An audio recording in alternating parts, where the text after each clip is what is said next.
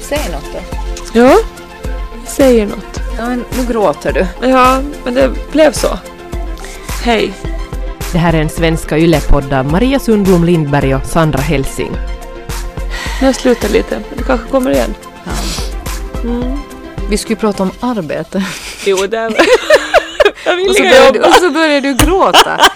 Det är ju en jättebra... Välkommen till Mamma Polis. Välkommen. En, en, en podd som handlar om relationer och emotioner. Tydligen nu emotioner med stort E. Jag frågar eh, Sandra, vad vill du bli när du blir stor? Ja. Vi ska återkomma till det om en liten stund. Mm. Jobb, det är ju någonting som folk pratar jättemycket om.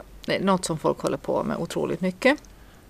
Jag läste däremot en intressant undersökning att 66 procent i Europa, alltså man gjorde en sån Mm. europeisk undersökning, väntar på kaffepausen Nej, på sitt jobb. Ja. 20 procent är rent av negativa till sitt jobb. 13 procent är däremot committade och engagerade. Var det Vi- 13? 13, alltså Nej, otroligt lika. Jag tänker på alla människor som jag känner så är jättemånga Det här är ganska committade. västvärlden alltså. Det måste ju vara att man, man, man jobbar för fel orsaker. Alltså. Man jobbar, varför ska man jobba? Jag menar som för någon slags, eh, alltså för livet. För Om livet? du ska jobba, Mm. så jobba då för... Men ska man inte jobba för pengarna? Nej, men inte, alltså jag har ju provat det. Ja, du har prov, menar jobbat för jag, pengar. jag har ju provat att jobba för pengar. Ja. Och jag har provat att jobba för, för livet Ja. på något sätt. Mm. Och det funkar bättre. Och det är oftast på något sätt... Men det där låter ju lite väl sådär romantiskt. Jag menar man måste ju ha käk och betala hyran, eller va? Ja men det fattar jag ju. Ja. Men, men om du håller på och suktar bara efter pengar, det är då sällan det liksom... Om du på något sätt hela tiden går och tänker att du är fattig, Mm. så är du, känner du dig fattig. Mm. Då blir du ju fattig. Du på något sätt eh, har ju den fattighetsauran. Och om man hela tiden går och känner att det här löser sig. Mm. Det löser sig nog. Ja, det, jag läste också om en, en gubbe, farbror, forskare som sa att, att det är otroligt viktigt i vilket jobb man än har, om man kan formulera en mening med varför man jobbar så klarar man nästan allt. Exakt. Och det tyckte jag var ganska, Det var ganska härligt, absolut. ja, att man ska kunna, man måste sätta sig ner och formulera en mening vad man ska jobba. Jag hade, jag hade en gång ett jobb, mm, jag, var, jag, ha- jag hade ett jättekreativt jobb och så ändrade lite den där arbetsbilden och jag skulle börja, eh, jag fick liksom mera sådär fast, eh, vuxet, fast tjänstaktigt jobb. Ja. Mm. Och då sa min förman åt mig, eh, Maria var inte så himla kreativ hela tiden och hitta på så mycket. Försök att vara som oss andra, gör bara vad du ska. Men det var själadödande. Ja, men nej. Att jag vet hur det är att få typ burnout. Och det ska, det, dit är du på väg när, du, när det hela tiden bränner i knutarna, brinner i knutarna med dig. Och så tänkte jag, ja, hon har säkert rätt. Jaha. Du är så följsam. Jag är så följsam. Nu ska jag försöka jobba eh, sådär som andra. Lyfta en pappershög till den andra delen av skrivbordet, sen Mhm. lyfta tillbaks. Gå på lite Det gick möten. jättebra va? Alltså det som hände var ju att jag blev helt otroligt djupt deprimerad. Just det. Men det tvingar ju mig till att formulera vad är det, den här meningen. Det. Och min mening som ännu håller, det här är ju liksom f- 15 år sedan snart. Min mening som ännu håller, jag måste göra nytta. Ja, men herregud vad underbart. Ja. Men tänk om alla skulle ha den då? Kan man ha alla, om alla får den då? Ja, ja men nu, nu, nu vet jag inte hur det är, men jag- alltså det kom för mig. Jag kan göra precis egentligen vad som helst.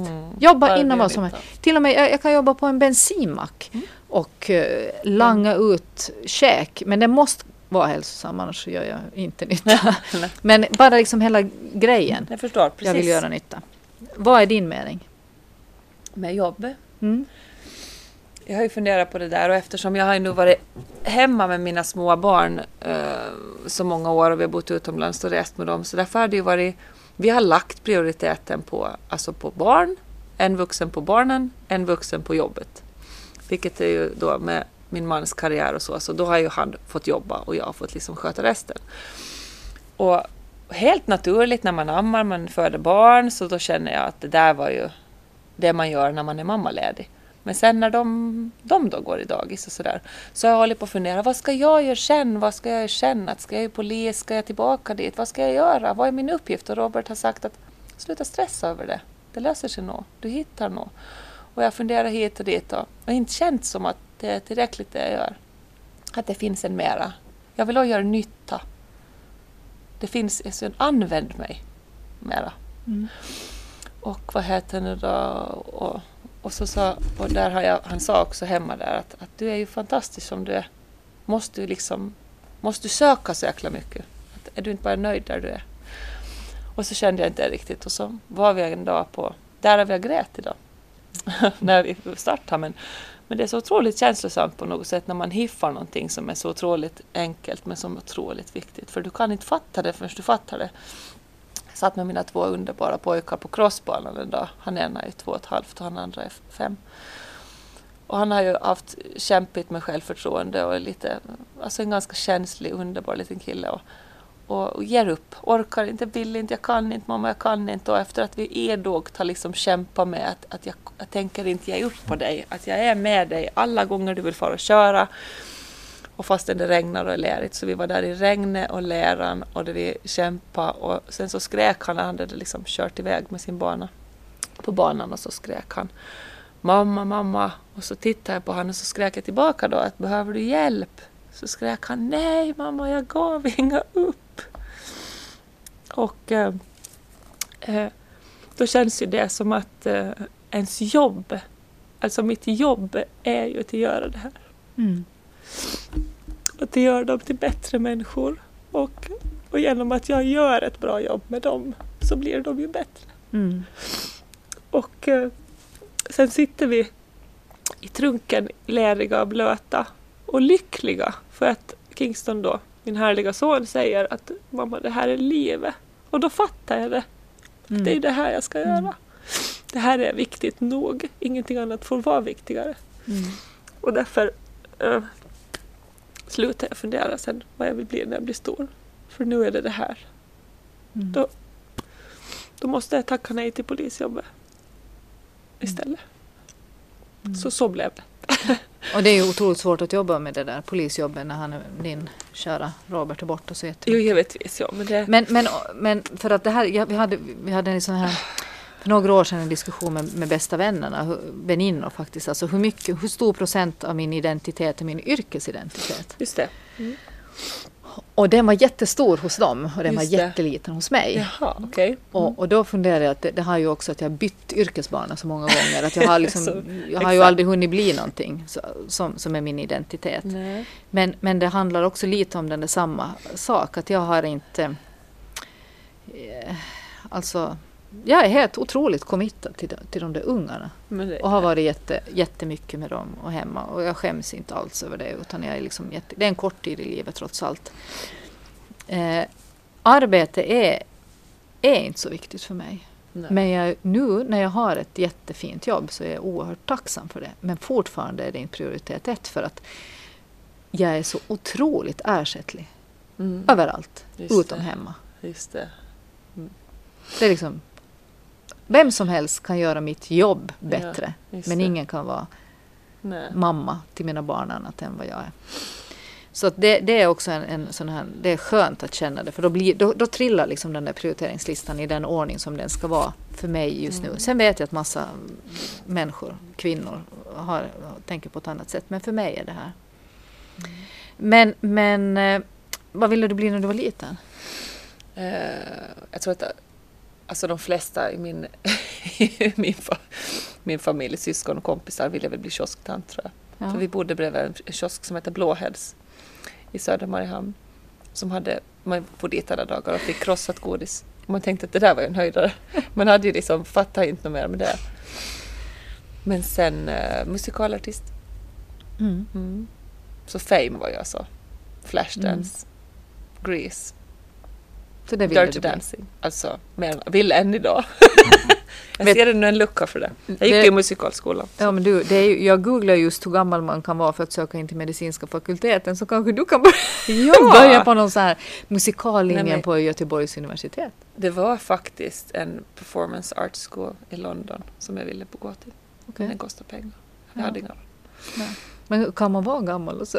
Gammal? Nu tycker jag att du... ja, ja, men alltså över 25, kan man vara är du 38? Va?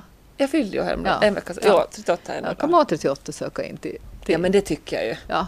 Alltså jag tänker ju nu ja, att jag ska bli en sån här topp Alltså mentalt topp, nu har jag vacklat lite här, men mm. mentalt topptrim före jag är 40.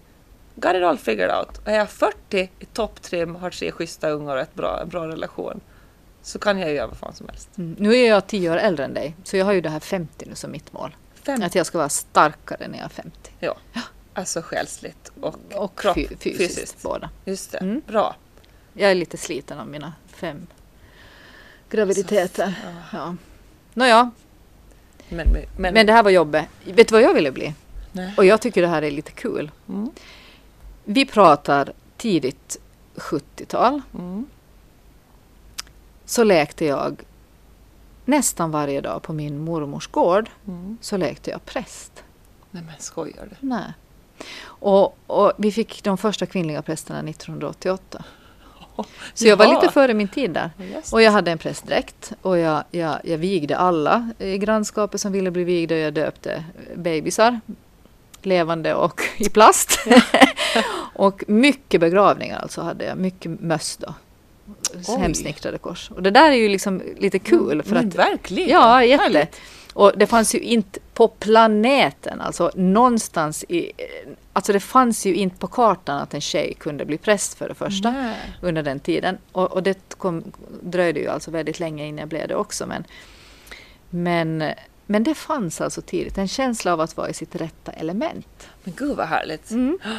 Fast känner du inte, alltså vad är det liksom absolut värsta jobbet när du har känt att du är totalt inte i ditt rätta element som du har haft? Har du varit på väg på fel många gånger? Men alltså jobbmässigt kanske, alltså jag har ju jobbat med jättemycket saker. Jag har ju jobbat alltså Lökland, kiosker, museer, åldringsvården, psykvården, eh, plantskola, eh, Viking Line. Bilmack? Bil, nej. Nej. faktiskt inte bilmack. Alltså eh, massa helt jätteknäppa jobb har jag haft. Massor. Men ändå helt underbart givetvis. Det Ja förstås, det, ja, ja, ja. och så var det ju förr när man fick sommarjobb. Mm. Det får man ju inte med, det ser man ju. Tonåringarna får. Jag har jobbat. Men jag funderar, vad var det värst? Värst har ju inte varit jobbet, utan det har varit de människor som har funnits på Ja, det så jobbet. är det ju. Mm. Att jag kan göra som sagt vad som helst, bara det är trevligt. Ja. Men, men, men sadism eller, eller liksom eh, elakhet eller snålhet eller sånt här. Så det spelar ingen roll hur fancy ett jobb man har, så bort. Och aldrig mer i mitt liv att jag gör det. Aldrig mer, aldrig, aldrig mer att jag utsätter mig för någonting sånt. Nej. Den tydligheten har jag fått, men det har varit liksom en lång väg dit. Men eh, vad skulle du vilja, om du skulle få välja nu? Nu är du, nu är du polis och jag är präst och terapeut. Mm. Om vi skulle få välja om, vad skulle du välja då? Mm, nå, nu är jag ju... Alltså jag har ju en dröm av någonting som har med det polisiära att göra. Men det har ju ytterst lite med trafik, liksom, övervakning och trafikdirigering och eh, alkotester och sånt. Men däremot så har det ändå med den polisiära, så jag vill, jag vill ta makten och verktygen av polisen. Liksom att, eh, att kunna hjälpa. Så jag skulle gärna vara en kvinnlig ungdomspolis till exempel. Men, men det, är- det, är, det är waste of resources om de inte använder mig till det. Sätt, sätt mig inte på något ställe där jag liksom inte kommer till min fulla rätt, Mm. så att säga. Så där väntar jag lite. Hoppas att, att de får insikten i det. Men nu är jag ju på väg om några veckor till Portugal och köra den här yogalärarutbildningen. Och, och vad det blir av det, det vet jag inte. Alltså sen kommer jag hem och har det i mitt bagage. Och, eh, Så det här jobba. är ju närmare dig än vad det är de flesta av oss. Det är det här, vad ska du bli när du blir stor? Så, Jo, så om några jo, veckor nej, så ska du absolut. bli faktiskt Jo, yogainstruktör. Mm, det blir jag ju. Och, ehm, men det är ju inte så definitivt för mig. Nej. Det, inget jobb har heller aldrig varit definitivt. Alltså, jag ska ju bli idrottslärare, jag ska bli det ena och det andra, jag ska ju bli allting. Och jag bara, ja, en utbildning efter den andra, bara bocka av, bocka av, hit och dit och, och sådär. Det där är en generationsfråga. Ja. Min mamma frågar ju ännu att när ska du Maria få ett riktigt jobb? Just det, Och, och, och guldklocka eller pärlhalsband då, efter 40 år. Och det har jag ju då insett att jag får jobba då typ till 80 då för att få den Jo, ja, du guldklockan 25 och vara kvar i det jobb jag har nu. Alltså vi jobbar på ett helt annat sätt. Har fördelar och har nackdelar. Bästa jobbet någonsin. Oh. Men där är det ju igen då. Att det är Människorna. människorna. Ja. Ja, alltså jag hade en suverän chef en gång i tiden. Han hette Sverker Jansson. Sverker Jansson är helt underbar. Han, han tog ju hand om mig han på Select när jag var alltså fjortis. Okej. Nej, men jag var, inte, jag var ung vuxen, alltså 17-18 sådär. Mm. Jag jobbade där kanske bara ett och ett halvt år. Men helt Men underbar. jätteroligt. Nej men är fruktansvärt, vet du, rättvis, rar, gullig, tog hand om, om mig. Och var härlig, hans fru Annika. Men de var jätteunderbara. Ja. Och därför, och jag liksom. Det var, så det till exempel, Mm. alltså ett underbart jobb. Eh, bland många andra roliga jobb. Eh, och jättegivande jobb. Jag jobbade som ungdomsledare på kvällstid på Tvärsan till exempel. Mm. När jag jobbade på polisen på dagarna. Då jobbade jag lite i bootcamp på dagarna och eh, som ungdomsledare på kvällarna. Och otroligt givande för när jag ser att de tycker om mig, Mm. de gillar mig. Mm. Och jag har någon slags eh, connection med ungdomarna. Så tänker jag, för fan, de gillar mig, de kommer till mig. Mm. Och sen gick jag ju till utbildning på polis. Jag visste att det här kommer att bli min grej. Mm. Och sådär. Så det var det liksom... Sen är det ju inte alla inom den här organisationen som gillar mig. För att jag är som jag är. Och sen... eh, Mm, så att det är nog, bara man lär sig till liksom sätta sin energi på att det styra åt det hållet där man gör nytta. Mm. Så tror jag ju att det blir helt underbart. Mm. Men, Jag, har, jag har ju... Eh, jag tänker, jag har ju aldrig liksom... Eller aldrig, men jag har ju liksom undvikit att söka jobb. För jag har ju varit så rädd att inte få jobb, så jag har ju då kommit till den lösningen att jag lagar jobben själv. men det är fiffigt. Ja, och ingen ringer ju heller till mig och erbjuder jobb. Och jag söker inte jobb. Så då Hittar du på egna? Då hittar jag på egna projekt. Som jag går runt och liksom säljer. Men det känns Mm. liksom inte så sårbart som att sälja sig själv. Jag säljer ju liksom min programidé eller någonting annat. Mm. Så när, när folk säger att de är på arbetsintervjuer eller nu har jag kommit liksom till steg fem och nu är vi två kvar så får jag så här jättesvårt att andas. Jag skulle dö. Jaha, om du skulle måste Ja, Bli utgallrad utgallrad och, ja, och bli bedömd. Nej, därför gör jag sådär egenföretagare, Det är där jag börjar projekt. nu. Ja, Liksom. det är Nu, hemskt. nu måste jag jobba för att, nu måste någon ta mig för bara för att jag är jag. Alltså jag har ju sålt in mig på jobb många gånger för att jag är den jag är. Mm. Och sen av olika orsaker så har jag också någon gång fått sparken för den jag är. För att någon annan har varit avundsjuk på att jag har tagit den personens plats. Jag tar för mycket glans. Och då har jag fått sparken och någon annan har fått... Ja, det har varit fruktansvärt och det har man ju haft lite sorg över. Så. Ganska fult spel. Sådana maktfult spel. Men, men av, av, av sådana vuxengrejer, alltså så här besvikelser i vuxenliv, så tycker jag faktiskt att arbetslivet är en av de största besvikelserna för att det handlar så otroligt mycket mer än om jobbet. Mm. Att det handlar just om det där sociala spelet eller när det Mm. handlar om att det handlar om pengar, om budgeter och att rymmas med. Och, alltså hierarki, status, Mm. makt. Jag har, jag har mött så fruktansvärt mycket maktbehov. Framförallt Mm. i, i kyrksvängen. Så, så, så, som inte handlar om kärnuppdraget, att sprida evangeliet eller hjälpa människor eller så här. Utan det handlar liksom om, om, om, om positioner. Om, Ja, men det är det ju. Och det, det, det, är en, det är en chock alltså för mig som jag inte riktigt det. kommer över. Det är också därför det är bra att bli egen, egenföretagare. Egenföretagare. Lite fattigt men hellre det nästan. Sen arbetskamrater tycker jag det har varit en, en stor glädje. Men visst. Att jag har bästisar nästan från alla det bästisar. Jag har jättegoda vänner från nästan så- alla mm. arbetsplatser som jag har varit på. Mm. Har. Mer eller mindre håller kontakt med. Men det är en viktig del av ens liv och historia. Absolut. Jag har ju en fortfarande som jag hade när jag var 18 och jobbade på NK i Stockholm. Som jag, det är ganska härligt det där hur man träffar någon och efter 20 minuter så vet du att, att dig kan jag aldrig släppa. Mm. Alltså du är någon genuin, så vacker människa. Och henne har jag ju kvar. Mm. Alltså sida vid sida. Hon bor ju långt borta. Vi har ju bara telefonkontakt oftast. Men, men, eh, så det var ju det fina med den Sverige-historien. De åren på Ralph Lauren och i Stockholm som jag jobbade då som fjortis. Jag, jag sökte också ett jobb, stolpa in uppspacklad till tänderna till Versace, till den här lyxbutiken på Östermalm och frågade om de behövde någon som vek t-shirts. Och så sa de, jo men vi kan inte betala dig. Nej, det gör inte så mycket det, sa jag. Så jag fick betalt i t-shirt. Men det var ju inte hållbart så jättelänge. Så du har jobbat för t-shirts? Ja. Och, jo. Men det, om Många jag är en jätteslirrig gubbe. Jaha. Nej, det var fruktansvärt. Ja. Nej, alltså jag jobbar ju några veckor. Men varför, varför söker ni till så Nej men då? Ja, var det ju viktigt. Jag Jaha. jobbar ju på flashiga ställen i Stockholm. Jag var ju Okej. alltså minimum wage. Och då gick jag ju samtidigt omkring på alla modellagenturer och, och fattar ju aldrig det där att när man går in och söker ett jobb på en modellagentur så behöver det vara ganska så här avskalat och osminkat så att de ser. Men jag såg ut som en, alltså riktigt som en transa. Du spacklade upp mig något fruktansvärt och föna håret och spraya och hade på mig någon lös päls och högklackat. Och, alltså jag kommer ju ihåg det här när jag stolpade över kullerstenarna där också på Söder. Tänkte att alltså, jag är skitsnygg nu, tänkte jag. Det här blir bra. Men jag blev ju nekad på alla ställen för de tänkte att vad är det här för våp?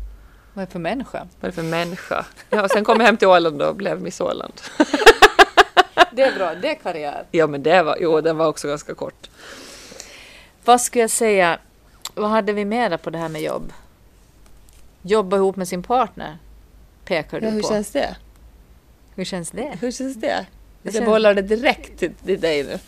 Jag gör ju det också nämligen. Ja. Så att, Jag, jag jobbar ju ihop med min, med min man och har gjort det. Egentligen har vi jobbat ihop i tio år. mm, Och det har aldrig varit ett problem för oss. Däremot är Henrik rädd att det ska vara ett problem för andra. men gud, men vad skulle det kunna vara för andra problem? Ja, att han tänker att, att jag på något sätt blir Särbehandla. särbehandlad eller att, eh, att För det din särbegåvning. För min särbegåvning. eller att det liksom är att det skapar konstig filis. Att det finns. Det är ju många som säger att det ska inte finnas parrelationer på arbetsplatsen och sådär. Ja, i den bästa av världar. Mm. Men nu är ju Svenskfinland otroligt litet och jag håller på med media och han har ett produktionsbolag. Så det, det händer att det krockar, alltså våra arbetsuppgifter. Mm. Men, men eh, jag tycker jättemycket om att jobba med honom Mm. av den anledningen att han är en varm människa och det är jag helt hysteriskt noga med. Han är en varm människa men han, ha- vi är ju då väldigt ärliga med varandra. Mm. Däremot måste jag säga åt honom att han får inte säga saker till mig som han inte skulle säga till någon annan på sitt jobb. Nej, Eh, Inte för ärlig alltså. nej. Och sen att, eh, att eh, vi har ganska samma syn på vad som är bra. Vad som Men det är ju kul. härligt. Mm. Alltså det är ju... Så det är lite family business. Ja, men det är bra. Mm. Och funkar det för er så är det Och, och, och jag menar många säger, ah, hur mycket pratar ni jobb hemma? Jo, vi pratar jättemycket jobb hemma. I den bemärkelsen att, ja, det gör vi. Men, men jag tycker ju bara att det är en resurs. Jag menar, det, råkar nu vara vad, vad vi är. Men ni är ju också intresserad av. vuxna och mogna nog att kunna avväga det där. Ja. Varit med lite i livet så att det är ju inte så... Ja, och nu är det ju inte Ja, sådär liksom, vet du, har man fem barn så att, och får man tio minuter taltur på Tumis per dag så får man ju vara väldigt glad.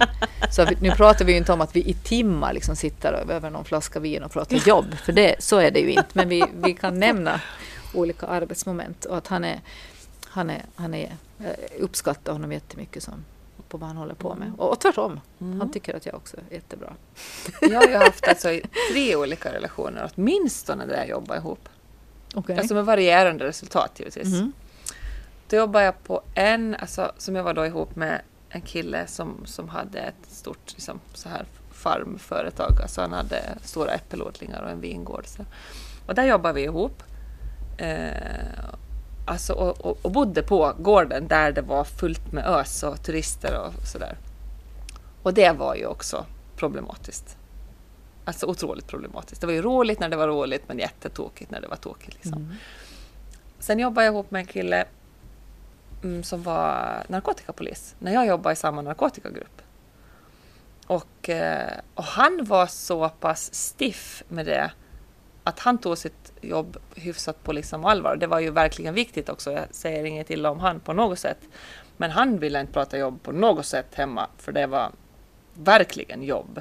Och hemma så fick man inte ens älta det och han var ju några år före i utbildningen än mig så att jag var ju så så här, "Åh, herregud, idag fick vi skjuta på skjutbanan, herregud, vi har fått pistoler, ah." Men han tyckte ju att det var så, det var så urtöntigt att jag höll på att vara sån här gröngölingspolis. Så han var helt ointresserad av det.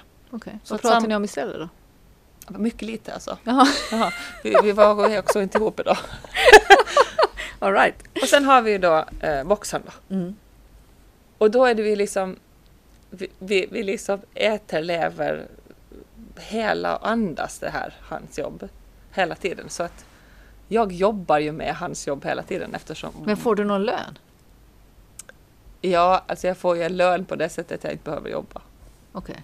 Alltså vi väljer ju, alltså eh, jag lever ett lyckligt liv av det att jag inte behöver eh, vara borta från barnen. Mm. Alltså så det är ju lyxen mm. då. Och får vara med Robert och barnen så här, mm. hela tiden. Men alltså har ni en tydlig uppdelning? Alltså vad sköter ja, du alltså inom den hans är ju däremot arbets... lite luddig då. Ja. Och den ändras ju lite hela tiden. Ibland är det bra, jag har ju periodvis då när barnen har varit i olika åldrar så, där, så har man ju kunnat vara deltagit lite mera. Sen har man märkt att okej, okay, att det här, nu tog jag lite för mycket vatten över huvudet. Alltså förstår du att man tar... Men är du engagerad i hans träning? Nej, ingenting mera. Ingenting. Nej, ingenting. Nej. Inga har egentligen jättelite med hans jobb Vad har du haft med det förut? Träning? Nej, inte träningen. Nej. men hur har det varit med kontrakt och sånt? jo, varit... men där har jag ju hållit på och varit med och hjälpt till och skrivit och försökt varit med och kontraktsförhandla och sökt sponsorer och pratat med media och varit liksom fixa designa alla eh, sponsorkläder och sånt. All, okay. Alla hans merchandise. Okay. Ja. Och sen är det ju en sorg sådär när han liksom tycker så här, nej men gör du det här så kan jag sköta om mitt jobb. Att han tycker liksom att, att han inte vill belasta mig om han tycker att det är tungt. Men då känner jag mig utanför. Och, så att, så att han kan ju inte berätta någonting åt någon annan som inte jag vet. Mm. Sådär. Vilket nu i misstag händer nog emellanåt att jag får reda på saker som... Ja, men han, han, han har så mycket liksom som surrar så att då känner jag mig liksom utanför om jag inte bara kan avlasta han med det. Mm. Men, men har du känt dig liksom, vet du, identitetslös i, i och med att, att, att det är ändå han som är den här kända boxaren och du är liksom hans sidekick? Sidekick, verkligen. ja, men jag har Eller har du ändå... känt det meningsfullt? Nej, alltså, eh, det har ju känts meningsfullt eftersom jag har varit lycklig mm. i relationen och i livet. Liksom. Att det har ju varit meningsfullt för att vi har de här barnen och vårt liv har ju aldrig varit tråkigt och det har varit kul. Liksom, och jag har ändå fått uppskattning av han. Det är ju när han blir stressad, beter sig ouppskattande mot mig, det jag gör. Det är ju när det krisar mera lite relationen som man känner sig, nej nu är det här skit mm. alltså. Det här gör jag inte mm. flera gånger. Alltså, det är ju det att man har ju alla ägg i samma korg. Jo, precis. Så därför blir man ju så här, ja. nej nu vill jag jobba med något annat så att jag får lön, eh, ett papper på att du är duktig och mm. du gör någonting. Inte här, har du varit hemma hela dagen, vad har du gjort då? Mm. Ja men alltså stör. Kaffepaus. Ja, men jag har precis. haft perioder när jag längtat efter kaffepaus och sen skulle jag vilja haft någon dräkt. Jaha. En liten polisuniform? Ja, en ja. liten polisuniform. Eller alltså någon sån här tydlig, det här är mitt yrke liksom. Någon sån här, som skulle liksom hjälpa mig. Prästkåpa? Prästkåpa. Jag tycker jättemycket om min, min prästklänning. Den är liksom tydlig och den är jättesnygg. Den har jag jättegärna. Sen skulle jag ha lite jobbigt att jobba i sån här köttdisk och sån här hatt. Det där, ja. Sån där ser ut som en jättevårta på huvudet. det skulle jag inte vilja. Flygvärdinna. Jag har jobbat i sånt, åtta månader Jaha. med sån. En fiskfabrik mm. i Danmark. Ja. Rensa sill, det är ja. jag jävel på. Okej, okay. men alltså hade du hatt då? Ja, man hade ju sån här... Mössa? Badkappa? Nej, men sån här... Inte vet vad det heter. Hårnät! Hårnät? Ja. Okej. Okay. Alltså, och plastförklä. Okay. Diskhandskar, gummistövlar. Jag googlar faktiskt, jag har ju googlat ganska mycket, allt från att söka in till medicinska fakulteten, gå lågstadiet på nytt, eh, flygvärdinna. Jaha. Mm. Ja. Jag tänkte då ett tag att jag borde ha något som är helt sådär att jag inte måste engagera mig så mycket. Kaffe, te, kaffe, te tänker du då? Kaffe, te och se världen. Sova på hotell. Jaha. Enkelt. Jaha, ja. det hade du inte fått med mig alltså? Inte? Nej. Nähä. Nej. Nej. Men jag har ju ett problem och jag har jättesvårt med förnedring.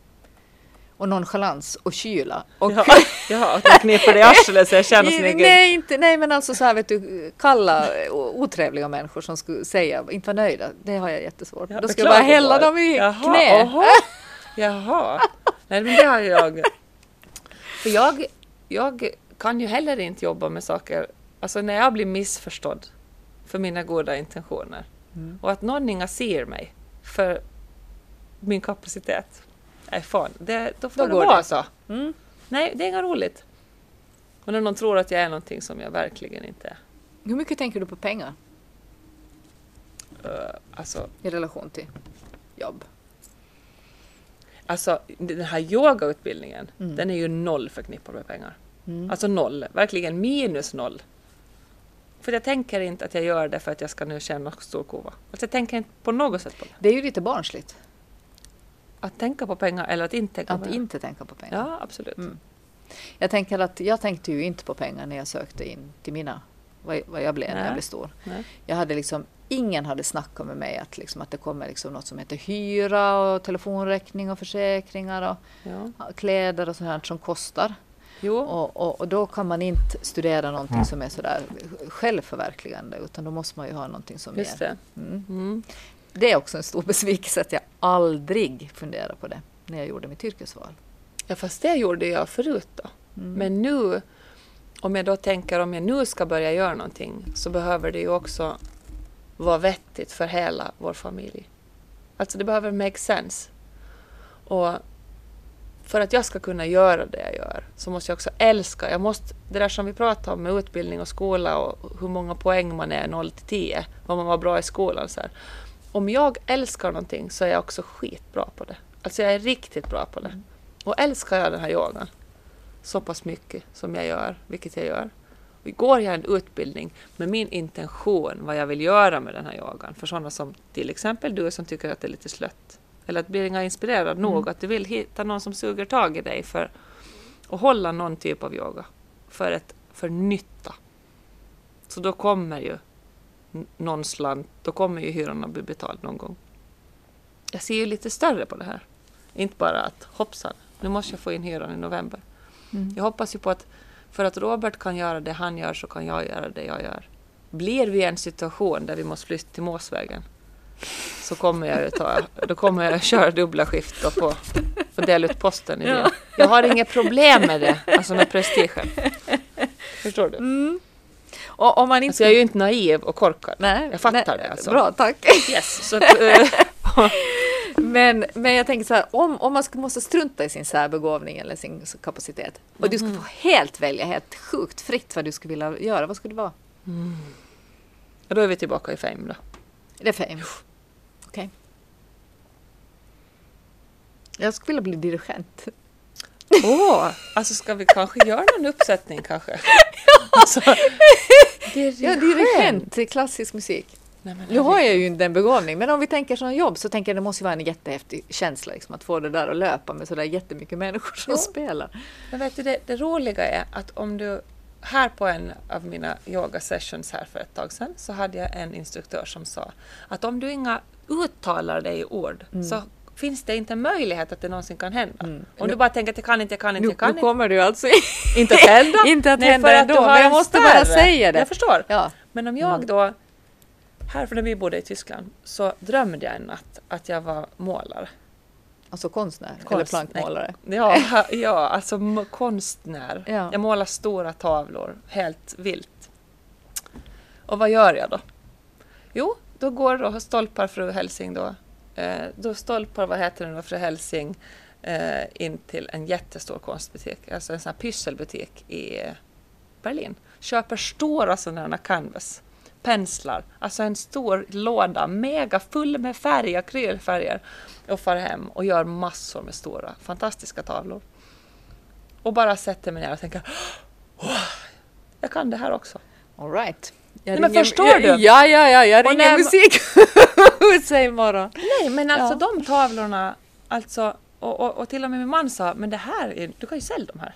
Alltså de här är ju värda flera hundra, du kan ju måla vad som helst. Så sa jag, hm, jag vet det, men nu är jag nöjd med det. Alltså förstår du? Du målar färdigt då eller? Nej men nej, men jag har ju fått staffli och jag har penslar och alltihopa. Jag bara menar att jag är... eh, Jag, mm, det jag menar är att, att ingenting är liksom omöjligt. Om jag tänker så här, för jag, jag ser mig också själv som en liten så här rockig trubadur. Så jag tänker när jag ser så här Sheryl Crow står och jammar lite så här med lite rufsigt så här surfhår. Då tänker jag, för fan, där har vi mig. Men inte kan jag ju det. Alltså, men jag känner mig Men som det- så. så hoppar jag på min det var Harley. det, ja, det var liksom det jag tänkte. Att det här Så var nitar jag in där på det här surfhaket. Så stiger jag av och säger tjena, namaste. Nu, nu drar vi igång. Och, så, och det har heller ingenting med pengar att göra. det har ju med min otroliga bohemiska, kreativa, mm, något dansanta musik. Mitt frisläppta jag. Men jag är nog ganska... Ohämmade du. Det heter kanske inte frisläppt va? Nej, det, heter, det kanske det heter. Lössläppt kanske? Lössläppt. Tack lössläppta Sandra Yes. för en podd kring arbete. Yes. Hit och dit, upp och ner. Tackar, tackar. Hej då.